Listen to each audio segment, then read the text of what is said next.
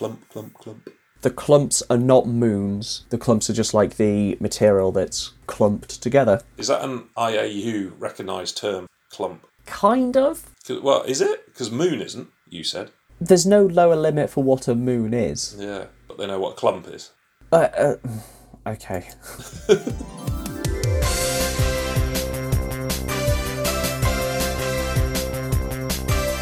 Honest Andy's Discount Moon Show!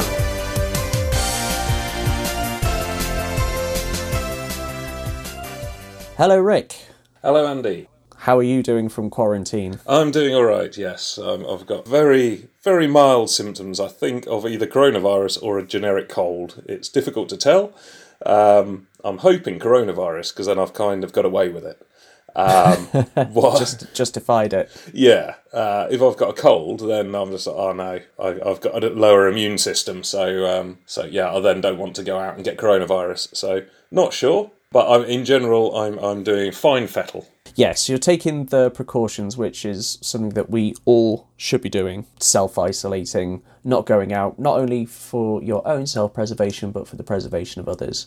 In case you hadn't gathered, we're recording this on the 24th of March 2020, when the coronavirus lockdown has come into full effect yesterday at 8:30. So the UK is in not full lockdown. You're allowed out of your house for exercise, but it's still technically lockdown.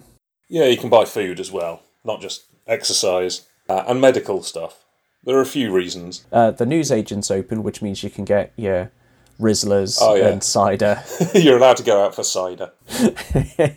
Exactly. Just before I came on, I saw a quick clip on the news, and they were saying that people are asking if they can go out and buy beer and wine and cigars and whatnot. And the guy said, look, we're just trying to get people to only go to the shops once a week. And I think that's the main takeaway. That's what they should have said. Just like, go to the shops once a week. If you absolutely have to go back because you forgot milk. I haven't got the exact brand of cigarette I'm used to. That's it. I'm going back to the shops till they have it. Yeah, I do like the idea of the Minister for State has to just authorise everyone's shopping list. You know, am I allowed to go and get 2 Yorkie bars or just one, Minister? And I think, you know, quite frankly, he's got enough time on his hands that he should go round everyone and say exactly what they can buy. I don't think as a citizen I need to put in any common sense whatsoever. No, absolutely not. You should have all of your decisions made for you by the powers that be. Yes, absolutely. And then complain when they're wrong. Yeah. And so, well, I wanted 2 Yorkies, you know, what's going on? And also, you need to quibble absolutely everything. You need to stay inside and only go out when absolutely necessary. Oh, but I've got a cat that's recently just started like to walk in the park. Can I take it outside? So just use your common sense. It's good fun, because I work in, like, computer security, and so I occasionally get, you know, people saying, well, can I do this? Can I install this? Can I do that? And you sort of go, right, so why are you doing that? What's the exact reasons? Why? Okay, right, you know. And it takes, on some cases, like half an hour or something just to work out the exact risk of what they're doing. The idea that the minister, given every single permutation of, you know, cats and what people are trying to do and their special circumstances, the idea that they can give an exact guidance. It becomes some sort of weird Dungeons and Dragons look-up tape. I think it's like, are you leaving the house? Yes. Are you literally just going onto how far away from the house are you going? Is your house on fire? What grades of fire is your house on? You know, that sort of. Roll 3 or higher to get your Yorkie. That's it, yeah. So, yeah, I think, you know, that's what the public wants. Some sort of Dungeons and Dragons table that clearly indicates what they can and can't do. Or Geek Chic is still very, very popular. It's still in fashion. And that's what it's all about, Andy, being fashionable. Yes, exactly. Thank you, Stranger Things. You've made Dungeons & Dragons Coronavirus Edition very popular. I like the idea of Kickstarter. Someone releases, like, Coronavirus Edition of Dungeons & Dragons, and the only decision is, can you go out your house? That's it. Surely there'd be, like, a pandemic version of coronavirus. Oh, yeah. I do like, the board game Pandemic. I assume that's what you're referring to. I am, yes. Yeah. I think that would be a bit cheesy or cheeky, you know. I've had a few sort of marketing emails from people saying, our company's taking coronavirus very seriously, blah, blah, blah. Why not use our online shop? It's, oh, come on. You're not allowed to market. It's a national emergency. It is insane. It's like the GDPR thing all over again. Like when the EU passed that rule saying, like, okay, you need all of the people who have your data need to let you know about it, and you need to do the GDPR compliance, like acceptance or whatever, and you were just flooded with all the emails of any company you may have interacted with at some point. Like, looking through my spam right now, I've got a message from Jamie Anderson, which is from the jerryanderson.com website where I occasionally buy Thunderbirds mugs from, and they've let me know that their staff are doing fine. I don't care. That's it. Yeah, I've got... just on that, I've got a thing that says the subject is a message from Team Pro Direct. Team Pro Running. I think they're a company I bought trainers off like 4 years ago. So yeah, they've still got my details for some reason. And the email has... it's basically all broken images because I don't load images. I have no idea what it says until I download these images, which I don't want to do. Apart from... some text which I must presume is their motto. It says, "Stay safe and keep moving," which is literally the opposite of what the government's saying. Yeah, well, it says exactly. Stay safe, but it's like stay where you are. Don't keep moving. Just literally stay in your house. Unless you have a treadmill. Yeah, that's it. We are recording from our own houses. We're not, which is probably why the sound is different. One of us might be very clear, one of us might be a bit tinny. I have no idea how this is going to sound until I'm editing it, but that's why it's going to sound a little different, because we're in our own houses while recording this. Or quarantine cabins, as we now call them in the UK. So before we talk about things moon-related, I actually have some feedback from previous episodes. Oh, cool. So last time where we were talking about the Goonhilly Teleport, as you mocked the name of, for it sounding a bit like a prospector town of like the Goonhilly Earth Station. Yep. Someone from Goonhilly actually got in contact saying it's actually called the Goonhilly Earth Station now. Okay. Oh, well, that wasn't the bit of the name I was actually commenting on, but yeah. That's a bit like the old joke, you know, I knew this bloke called Fred Stinks. He got fed up of people making fun of his name, so he changed his name to Brian Stinks. Ah, yes. That feels like a very Morecambe and Wise joke. Yeah, that's old school. So, yeah, okay, well, Goonhilly Earth Station. Fantastic. Got chatting with Jamie Williams, who works there, and pointed it out via the comments, and he says that we can come down for a tour if we fancy, which I think would be quite cool. Yeah, that'd be good. All right, I'll head off now. Oh, not legally allowed. So thank you for pointing that out, Jamie, and we'll definitely... Cheers, Jamie. We'll definitely be in touch. The other bit of feedback I have was, again, about something wrong that we mention. And quite often when looking back at this, I'll think, that doesn't sound right. Maybe I'll go double check. And quite often what I did say was wrong and that I had misremembered it. It'd be like an amplification of Chinese whispers, but through my own head. Like, I'll remember something being one thing, but then when I go back and remember it, slightly misremembered it, and it just amplifies over that misremembering. So, but it's nothing actually moon-related. It was something that we got wrong in Hitchhiker's Guide to the Galaxy. Oh, dear. Something important, then. Oh, very important. When you mentioned that there was a ship full of, like, middle managers and hairdressers and telephone sanitizers, that was what landed on Earth. Turns out... there was this planet that they needed to evacuate everybody from, and you had the big thinkers in society, let's call them the alphas, and then you had like the people who got everything done, the proper workers, let's call them the gammas, and the betas, who were the middle managers or the telephone sanitizers as they use in Hitchhikers. They were put on a ship and sent off first. They're like, you go off on the ship first. And then, funnily enough, the alphas and the gammas hadn't quite caught them up yet. Oh, right. Is that it? Yeah, so you can kind of see where they were going with that. I misremembered. Yes, you did. So was it they were leaving Earth or they were arriving at Earth? They were drifting through space and they happened to land on the spaceship or teleport in or something like that. Oh, right. But the people back on the planet, the alphas and the gammas... they were wiped out due to a infected telephone, a virus. That was... Yeah, a virus spread through an infected telephone. Ah, how topical. So considering that coronavirus is all the rage in the news, I think it was only fitting that we talk about something that's actually affecting the moon or the missions to the moon because of coronavirus. Yeah, I doubt it would affect the moon much. I mean, the moon is definitely keeping 2 meters away from most people. At the very least, even though it is a supermoon at the moment, and it is closer than it should be, it's still 2 meters away. Moon. Back off, you're getting too close.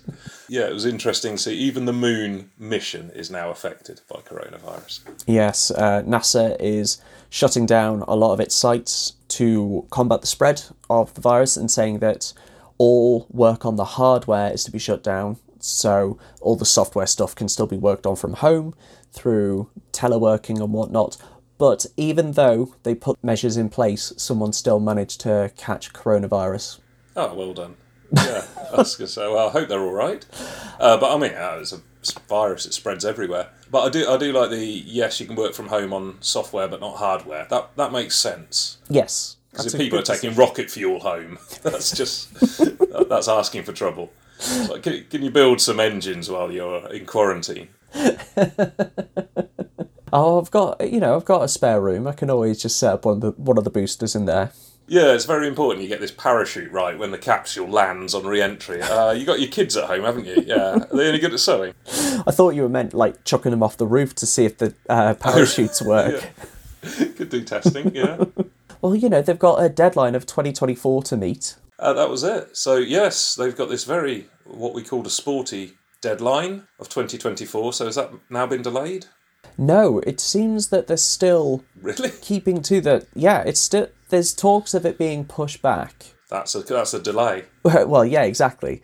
But to meet the 2024 deadline, and this ties into another story that I was going to mention, so we may as well merge the two together, they're scrapping the Lunar Gateway part of the mission. So if you remember the Artemis mission, you have the SLS, which is the Space Launch System. That's the rocket that's going to take astronauts up to the moon. And it's going to go very much like the Saturn V, where you have the boosters, that'll separate off, and then you have the capsule, which I think is called the Orion capsule, and that'll go around the moon and then come back to Earth. Now, what was originally part of the plan was you'd have a space station around the moon called Lunar Gateway, and this would be like the service station that go there, refuel, go back down to the surface, and then you can go back and forth, and then back up to the Lunar Gateway, refuel, and then come back to Earth. But it looks like they're scrapping the Lunar Gateway for now in order to meet this 2024 deadline.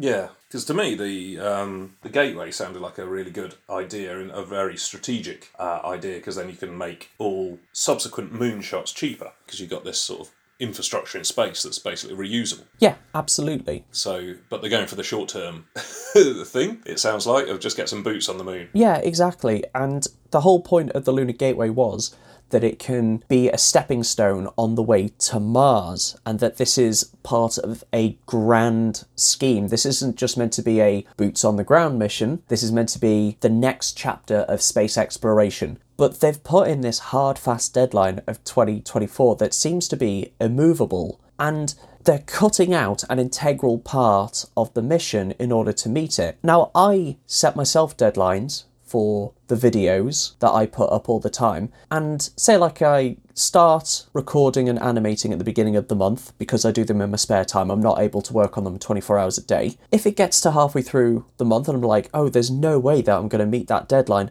I don't just suddenly cut out a big part of the video. If I'm talking to you about Io, the volcano moon, and I'm like, ah, well, I've done the beginning, I've animated the bit about why it's called Io and named after one of the Greek gods, but I haven't talked about the volcano bit, that will take me a long time to animate that. I'll just cut it out. Yeah, and I'll just stop randomly in the middle. Yeah, I'll just meet that deadline. So, here's the moon of Io, it's named after this Greek god. Bye! Ah, well, you should go and explain that to NASA. This sort of backs up your conspiracy theory that it's only about, was it President Trump can have his grandiose speech and we've landed on the moon type moment. It is certainly playing into that. Like, even though Kennedy made his amazing speech about, oh, we are not going to the moon, not because it is easy, but because it is hard.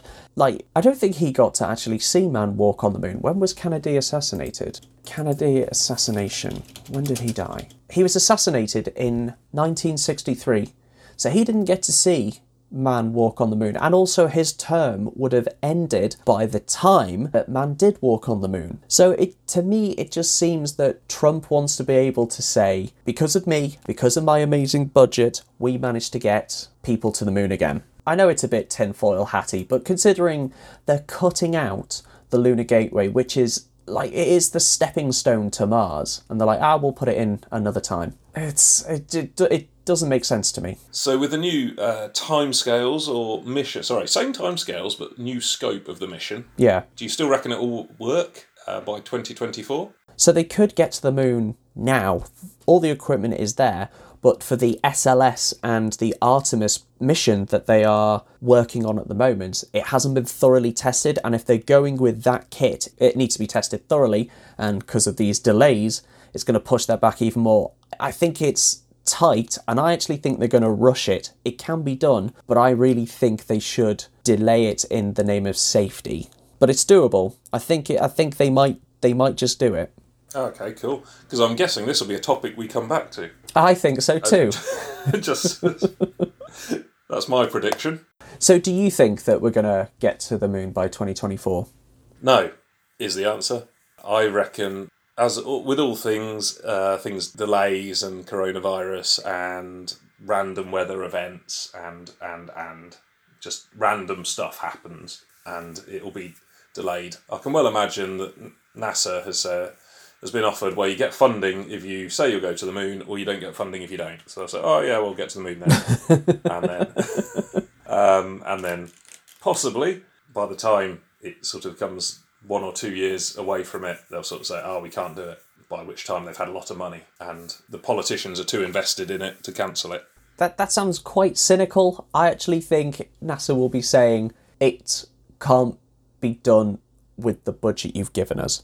We need more money to do this properly. And they don't seem like they're not shady second-hand car dealers. They do have humanity's best interests at heart, so I reckon this is... Well, there's a bet there then. I reckon they won't get there for 2024, and you reckon they do? Yes, there you go. So, okay, we'll revisit this in 2024, see if they attempted it. Yes, exactly. All right, see you then. Yep, see you. Bye. Bye. So, a while ago when we were talking about the lunar highlands, you expressed quite a lot of surprise that there were mountains on the moon. Yes.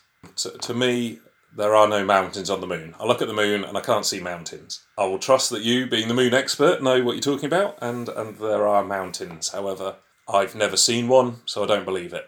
There are indeed mountains and highlands, and quite often they're like crater rims, or because there was like tectonic activity on the moon at some point, it'll just be the plates going over and making mountains like they do here on Earth. And the difference in height is quite incredible. So in some cases, they're taught like the gap, and this is like the go-to metric for any time you're measuring height, obviously. The difference between the peak of a crater rim and the depth of the basin of the crater is actually bigger than Mount Everest. That standard, yeah, unit of measurement. Yeah, like, do you often measure things in units of Mount Everest? Absolutely, yes. That's how far away people should keep from me at the moment.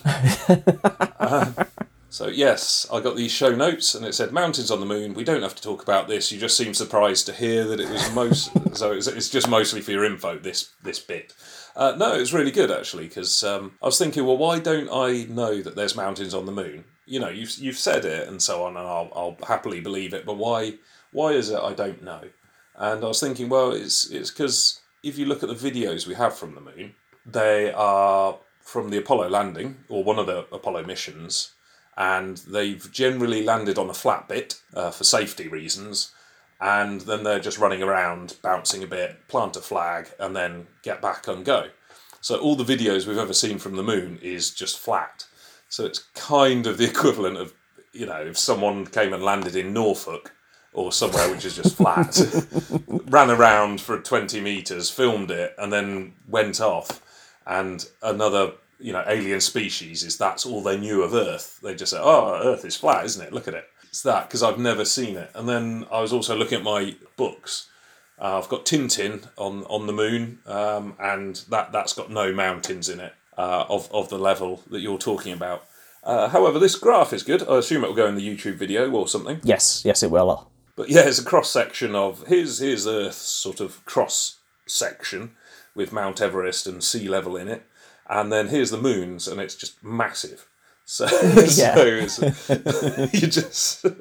If you thought walking up Everest was hard work, it's like walking up this flipping moon mountain from the lowest point would be a right nightmare. Or actually be easier because there's low gravity, so it all balances out, swings and roundabouts. But it's what, about three, four times the size of Everest from top to bottom or something like that. No, it's the same because this goes much below the lunar surface. So if you look on the axis on the left, it goes from 5 down to -3 and a bit.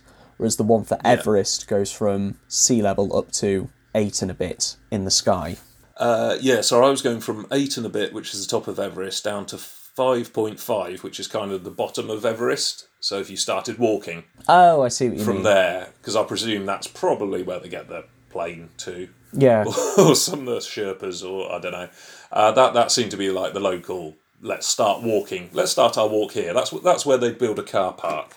Yeah, that's something that really, that's a pet peeve of mine. When you get people being like, oh yeah, I climbed Everest and it is 32,000 feet high. It's like, yes, but you started at 3/4 of the way up. You didn't do 32,000 feet. Like for example, Snowdonia, the highest mountain in Wales, my dad climbs a lot, and he said one of the true ways to do that is you park the car near the beach, you walk to the ocean, dip your toe in the ocean, so you can say, right, we're at sea level, and then walk up Snowdonia.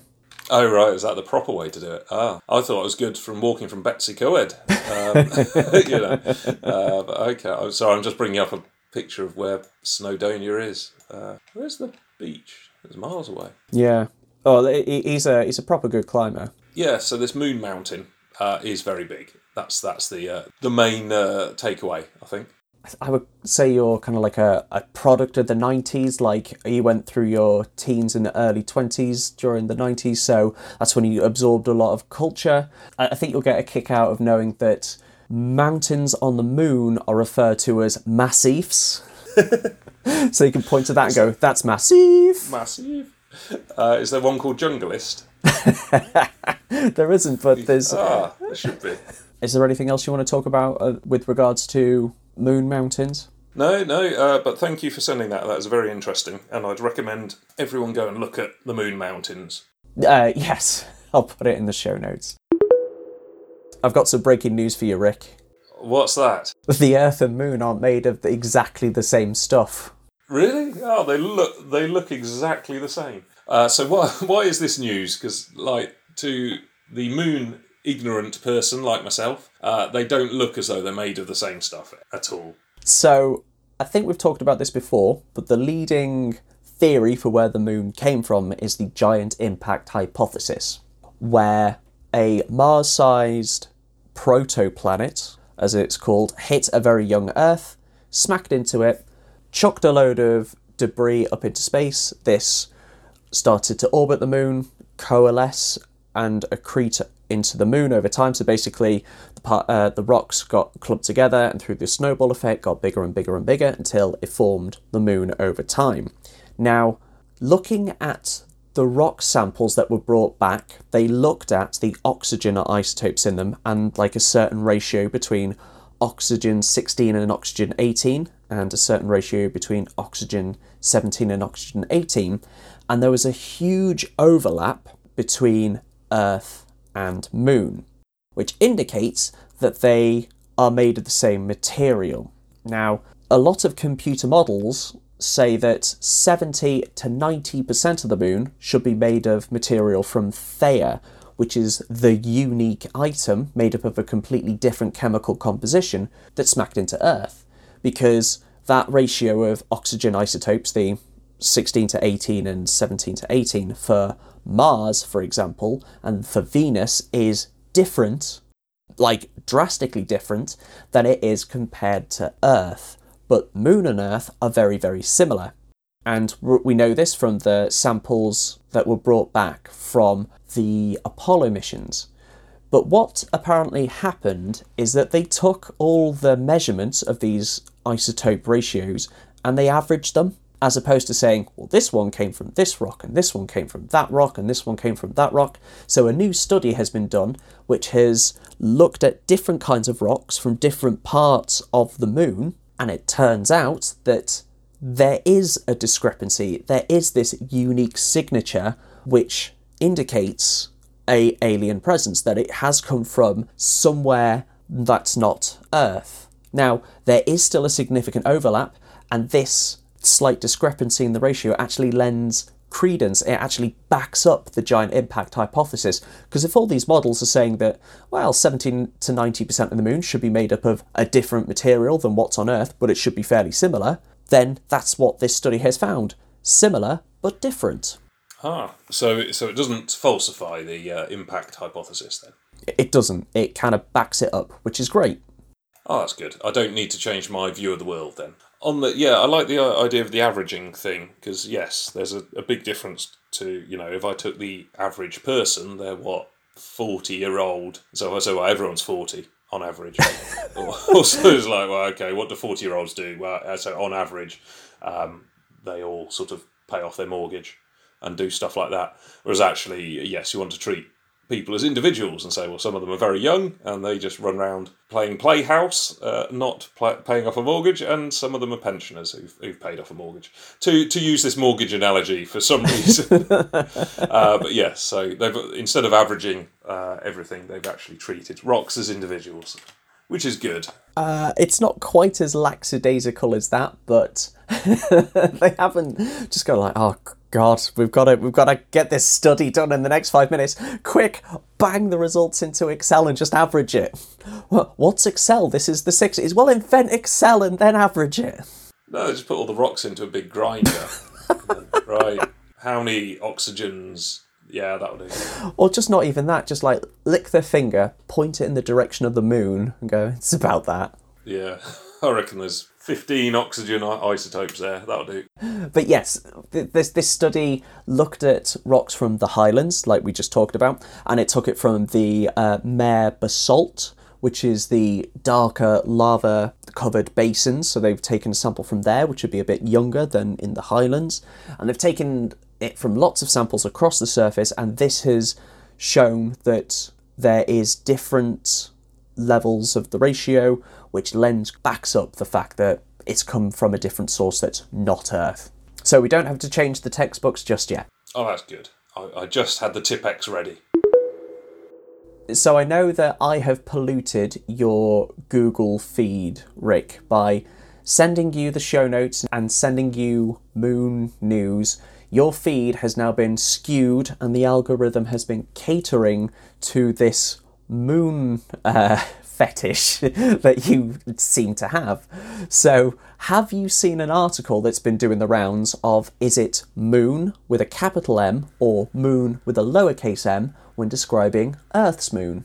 I'd like to say yes, in the true sort of agreement. However, my feed at the moment is just coronavirus this, coronavirus that. So in all honesty, and randomly Animal Crossing, which is a game, I think, that people are now playing because they're locked up. Google has worked out I like computer games, but so has decided, right, everyone else likes Animal Crossing. You now like Animal Crossing and are now going to get news on it. I don't know what this is. It sounds like Frogger from the 1980s. But it's with all kinds of animals, so it's like panda or kangaroo. I assume it's not just people are trying to cross a road as an animal, which is all Frogger was. Do you know what I think it is? From the screenshots I've seen and people just vaguely talking about it, it looks like Age of Empires and Command & Conquer, where you build your base and whatnot, but it's just purely wholesome, and instead of building barracks and forts and moats and death traps and Tesla coils, you're instead making a little farm and a little cottage and then maybe a corner shop and a nice little canal that you can have a barge in and maybe a bakery. So it's wholesome Age of Empires. Do you attack anyone or do anything? Well, it's a game, so everybody has a gun, obviously. And you just snipe randomly. Yeah, there's a bunch. It's wholesome apart from the sniper. Yeah, absolutely. Oh well, that sounds lovely. I'm still not interested in it, but it has trumped the moon news temporarily. Oh, okay. So no, I've missed this one. Is it moon or moon? Basically, that is the question. They sound exactly the same to me. They do. But if you're describing Earth's moon and you were writing it down, would you do it with a capital M or a lowercase m? Because it's a specific one, I would use a capital because it's the name of the thing. Yes, exactly. I'm in agreement with you there because it is the moon as opposed to a moon of Jupiter. If you were saying it is a moon of Earth, I would use a lowercase m because you're describing the object, but because we are referring to it as a noun, it is the moon, therefore it has a capital M. That's my opinion, and from what it seems, the opinion of many other people as well. Apart from the Associated Press style book, they say it has to be a lowercase m, and the same applies to the sun as well. They say the star at the centre of our solar system has to have a lowercase s for the sun. Oh, right. That's, why? Because, I mean, sorry, this is similar to, like, Turkey. So Turkey is a country, which is a capital T, whereas a generic Turkey is just a lower place T. I think, you know, if you're referring to a specific thing of some importance, then it's usually a capital. So the sun and moon, I still think are pretty important. Admittedly, internet used to be capitalised and now it's small case. I'm fine with that. Yeah, because it's so commonplace, it's bloody everywhere. So there's no one specific internet anymore, really. Well, it's kind of a sprawling thing that goes into my toaster and someone else's pacemaker or something in Australia. So it's like, yeah, okay, there's many networks. And so, yeah, I suppose I'm happy for the internet to be decapitalised, as it were. Whereas, yeah, the sun and moon, they still sound quite important. Yes, absolutely. We need them to live. Okay, is it just the Associated Press that have done this? Yeah, it seems to be. Everyone else is pretty firm that it should be capital M. The NASA style guide says it's capital M. A couple of astronauts have said, I've been there, it's a capital M. So it's technically not an argument. It's like... Okay, yeah, I would go to a linguist. I'm paraphrasing, yeah. I should point out. Like, for example, they've said, several of us Apollo veterans would like to point out that everyone should always capitalise the name of our nearest extraterrestrial neighbour, the moon. NASA does this in all their web references. I hope that others will soon accept this important and accurate way of portraying the moon. Cool, yeah. That sounds fine. It's better. It doesn't really explain why, sorry. It just says NASA does it. But yes, I've been to the moon, therefore I get to capitalise it or not, is not an argument. Any more than I've been to Turkey. I think it should have lowercase. Okay, well, this is the argument from the Associated Press. Many believe moon should be capitalised and many believe it should be lowercase. For now, we see no reason to change our long-time style. We would argue that the moon is a thing, not a thing named moon. Oh, okay. Hang on. Go run. Is a thing not a thing named moon? Okay. We would argue that the moon is a thing. It's definitely a thing. Yeah. But most so's Turkey. But they're saying it's not a thing named moon. It is a thing named moon. It is a thing named moon. What's it called then? The moon. Well, that's it. Yeah. What do they say it's called? That defence is pants. Because I understand, like, the thing is a planet. It's named Earth. Okay, that thing up there is a moon. Yes. What's it called? Gary? Yeah. Fred. What do you call it? Because you can say the thing up there is a moon.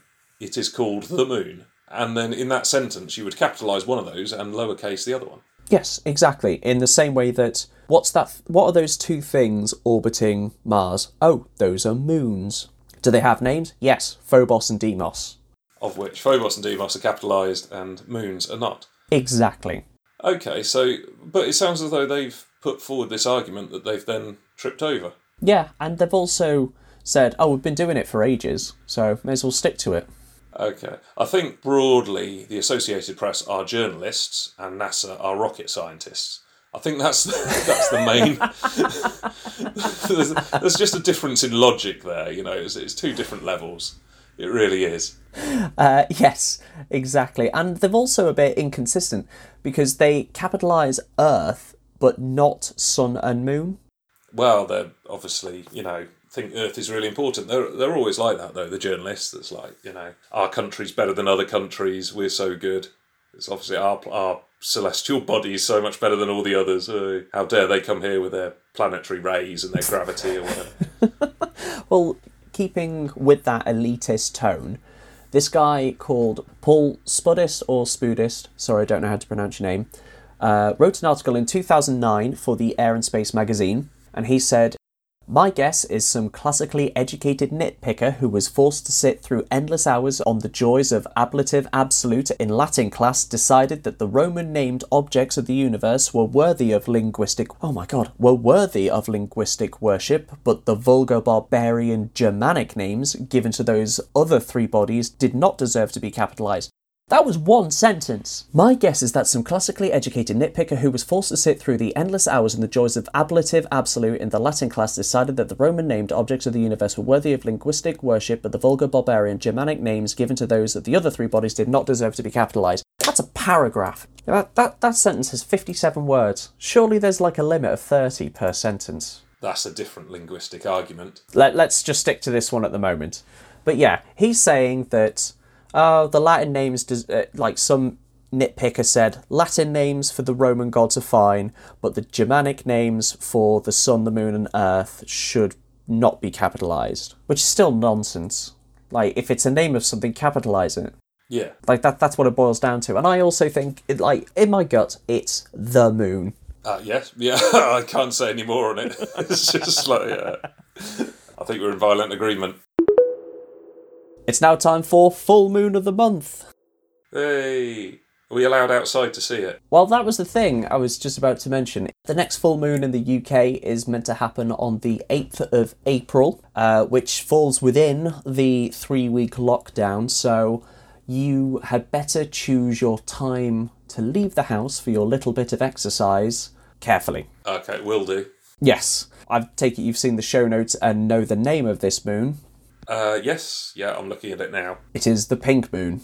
Is that... so, I was like, yes, I know that. I'm reading it. But yeah, no, sorry, we're doing a podcast, aren't we? I've got to respond.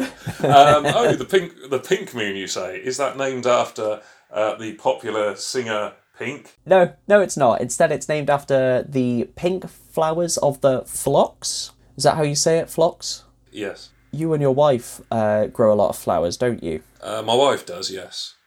I don't. Yes, so flocks. Are the flocks flocking in? I have no idea. I don't think so. I think it's dahlias and ranunculuses at the moment. I don't know. It's a different world plant. Okay. So I know roses and that's about it. My lovely wife will know 4 million different or species of plants and different varieties and genres and knows all the Latin names and stuff. So it's I just stuck to roses. Yeah, I think that's what most people do. They'd be like, oh yeah, you know, mum used to watch Garden as well. I can name a few flowers. The daffodil, dandelion, daisy, the rose, the tulip, and oh, that's it. That's basically it, a tree. Yeah. It's like Greek gods, like as a kid, or Greek gods or dinosaurs.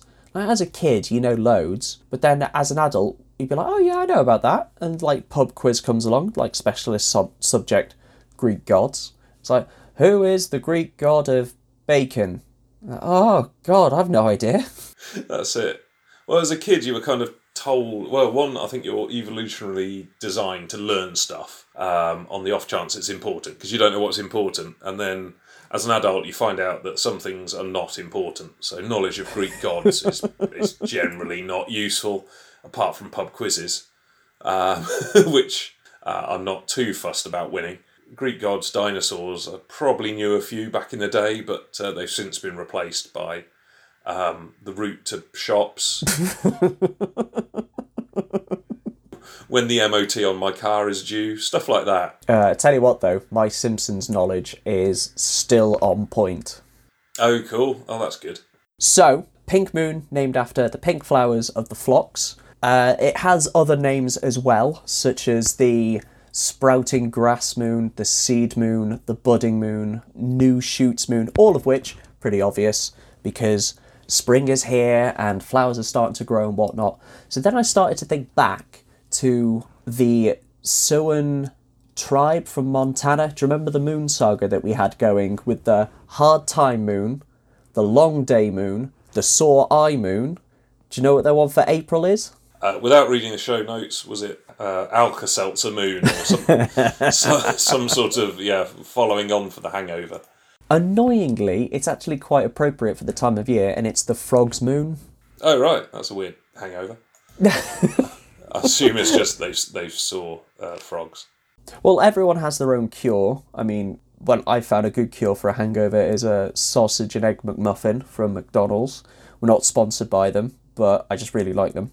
And I find that cures it quite nicely. But yeah, it doesn't quite fit into the timeline of sore eye and then frog. Yeah, it doesn't follow the pattern. I'm hoping that the next 2 months follow a pattern of frogs then, and then each block of three follows a pattern, and then there's a meta pattern in all four blocks of three. Ah, like a pub quiz question where it's just like, oh, for a bonus point, name the theme of the last four questions.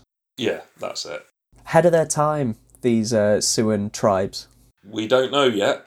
When it gets to December, we will do. Okay, we'll have a retrospective. This moon is also known as the Paschal Moon. Why do you think that is?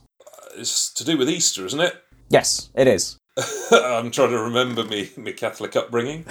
Every Easter I used to light the Paschal candle, so I presume it's Easter. What does Paschal refer to? So it is because of the ecclesiastical calendar, and that the first Sunday after this full moon is Easter Sunday, and this drove me nuts as a kid. I hated it. Christmas, 25th of December. My birthday, that day in October. Valentine's Day, 14th of February. Every important day had a set date, except for Easter, and it drove me nuts. I'd be like, when is Easter? It was March last year, but no, it's now April for some reason. Now it's the end of May. It's chaos. I hate ambiguity. I know you can predict it decades in advance, but still, it should be a fixed date. Yes, there is a campaign or an idea to fix the date of Easter. I think the original idea is that we don't really know when Jesus died, so they're not going to pin it to a certain date. But they also don't know when he was born either, yet that's on a fixed date. Well, that was less important. The birth of Christ. Technically, yes. So it was it was his death that opened up heaven, I think, to everyone, and cured all our sins, or covered for all our sins, or whatever it was. Not covered. That sounds a bit. It was all right. You do what you like, but that was the main. You're good. Yeah, that's it. Yeah, we're fine. But that was the main date, so maybe it was just so important they wouldn't give it a specific date. Whereas Christmas, yeah, whatever. Although it wasn't Christmas, it was a pagan festival. Yeah, absolutely. That they sort of purloined for Christian purposes. Absolutely, yeah. They nicked it for their own purpose. While reading about the Paschal Moon, this also came up, or this was also included, and it was the ancient hare moon and egg moon names are often referenced as a potential reason for the emergence of the modern Easter Bunny laying Easter eggs. I didn't know the Easter Bunny actually laid the Easter eggs. Me neither. He's got a basket with the eggs. Did he lay them in the basket and then he's just skipping around the land, be like, oh, here you go. Yeah, that's not how bunnies work. I kind of didn't assume that Easter Bunny laid Easter eggs any more than Santa Claus lays presents. I think these mythical entities can acquire their associated artifacts by other means than just laying them. Yeah, exactly. This is what I was thinking. Like, the Easter Bunny brings you Easter eggs. He doesn't lay them. In fact, yeah, sorry, Santa Claus has an entire sort of industrial process of elves. Yeah, exactly. Creating, and that's generally accepted in folklore. So, yeah, the idea that the Easter Bunny can only be laying these eggs, I don't think is, accepted. That frustrates me. The person who wrote this article clearly just went, this is an insightful observation, and then just banged it out and didn't come back to check it before submitting it and go, actually, no, that's a stupid idea. I should probably take that bit out. I'm the only person in the world that thinks the Easter Bunny lays Easter eggs. Well, no, the fact that the ancient hare moon and egg moon, both names that make sense, the spring is here, animals are coming up, oh, it's the hare moon because we're seeing hares running around the fields and chickens are laying eggs more and there's chicks everywhere, so that's a nice two separate names. And he's just gone, oh no, the Easter Bunny brings us eggs, maybe he lays them, and just mashes these two laws together and just gets a bit of sellotape around it and goes, done. Yeah, well, that's what you get from journalists. They don't know how to spell moon, what can I say? Moving on from your journalist bashing, this moon, like the last few moons, is the super moon. So therefore, this is a super pink moon, which to me sounds like a rushed name for a female superhero from the 70s. You know that episode of The Simpsons when it's a board meeting for the greetings cards companies, and they're just sat around going like, well, we've had our Easter rush, the graduation cards are selling nicely, but we've got this August slump here. We need to come up with some kind of day, some celebration that people will buy cards for, something like Love Day, but not as lame. And then it cuts to the next scene and it's Happy Love Day, everyone. So I'm just picturing something like that, but with a bunch of execs go like, we need a new name for a female superhero. What are women like? They're like, cooking, they like, I don't know, pink, super pink, something like that, but not as lame. And they've just been like, super pink. She fights crime, and by golly, does she do it well. God bless her. That broadly is the level of 1970s sort of feminism. So make sure you save your allocated yard time to go and look up at the pink moon on the 8th of April, if you're in the UK. Okay, so you want to know about all the moons of the solar system in our feature, which is And the Next Moon Is? Yes, please. And in this case, we're following on from Metis, the innermost moon of Jupiter, and the next moon is Adrastea. Way! Way! Sorry, I didn't realise I was supposed to cheer it before I knew anything about it. You should. Well, I don't know if it's good yet. It might be like a Nazi moon or something. Adrastea is the only moon with a swastika naturally occurring on it. Saturn had a hexagon, so anything's possible now. I think this might qualify as a bit of a naff moon. Adrastea is basically the little brother of Metis, kind of like a go-getter in the shadow of Metis. It's less than 150 kilometres further out. So Metis is the innermost moon, orbits Jupiter with an average distance of 128,852 kilometres, and Adrastea is just 150 kilometres further out and takes 5 minutes longer to orbit Jupiter. So Metis was the fastest moon of the solar system, hurtling around Jupiter at about 31 kilometres per second. Adrastea is the second fastest. That's why I feel it's the little brother of Metis. It's always in its shadow. It's a little bit smaller, a little bit further out, a little bit slower. So it's trying, but it's not quite there. It's not quite the fastest. It hasn't quite got that superlative to it. Yeah, because Metis was pretty fast. It was 7 hours, 10 minutes.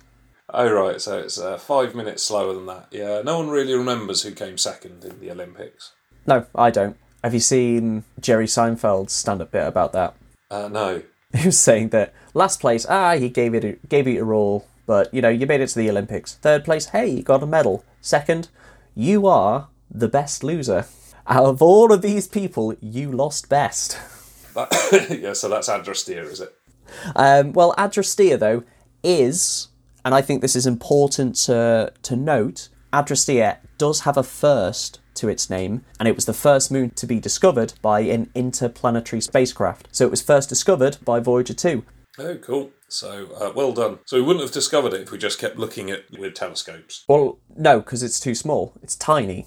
Ah, in spatial terms, yes. In terms of, like, 20 kilometres is quite big. Yes. For example, it's so close to Jupiter that the light reflected off Jupiter from the sun would completely engulf Adrastea. You wouldn't be able to see it with a ground-based telescope. You have to be up close to the planet in order to see it. Oh, okay. And so Adrastea was the first moon to be discovered by an interplanetary spacecraft, which was Voyager 2, whereas Voyager 1 discovered Metis. And they were discovered by two separate teams. Adrastea was discovered by David C. Jewett and his team while they were looking through the photographs of Voyager 2. And that was discovered on July, and I think Metis was discovered a couple of months later. So yeah, it was the first moon to be discovered by a photograph. And I know that you're always kind of like in awe of people processing these photographs and like finding comets and planets and moons in these cases. And they're still doing it today. Like they were processing images from Voyager 1 or 2 that went past Neptune, and they discovered a new moon called Hippocamp in 2013.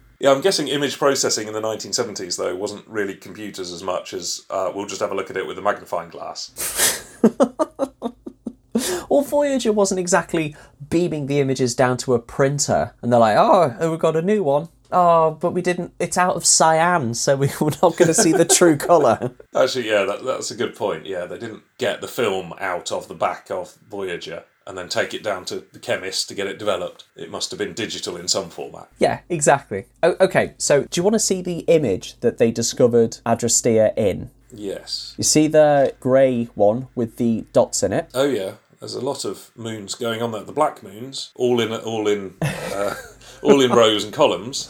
That is part of the image processing. Oh, okay. So you can see, like, a white dot on it. Okay, yeah.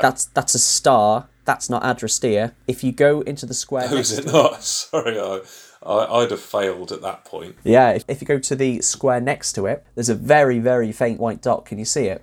Oh, yeah. If we were playing battleships, it'd be C2. Yes, it'd be in C2, right in the middle, and that tiny faint dot across that line, that's Adrastea, and that line is Jupiter's ring, and that little moon is Adrastea, and it's thought to be a shepherd moon, or actively contribute to Jupiter's ring material, very much like Metis is as well. Yeah, that's pretty good if they spotted that, because I missed it. They must have had a magnifying glass to help them. Well, this image is also... you can make it bigger. You can drag and drop it, you know. Oh, that's good. This is like a phone call to my parents. I'm not going to tell you how to make an image bigger.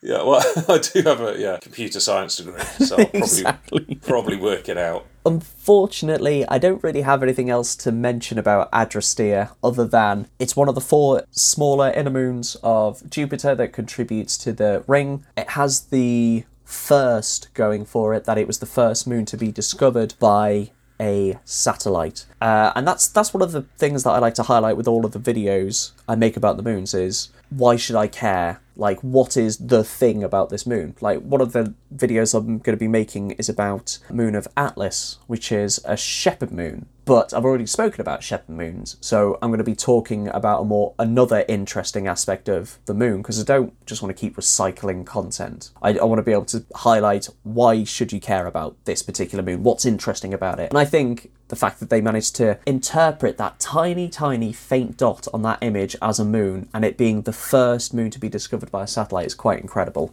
Yeah, no, that's pretty good. I've doing image editing on Google Docs. I seem to have screwed it up. Yes, you've rotated it. I'll put it back. Thank you. Good job I don't work at NASA. This is like the, stop it. Oh, there you go. You turned it into a pink moon. Yay, there we go. Sorry, for those of you who are not watching our Google Docs at the moment, which shouldn't be anyone. I'm just working out how image processing works in Google. Well, I've taken a screenshot now, so I'll add it to the show notes.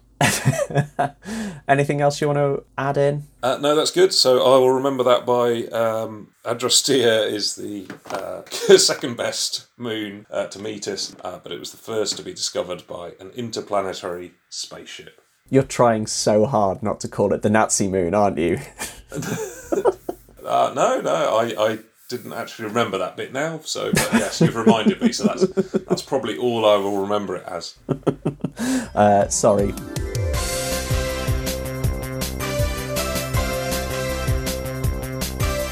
Honest Andy's Discount Moon Show!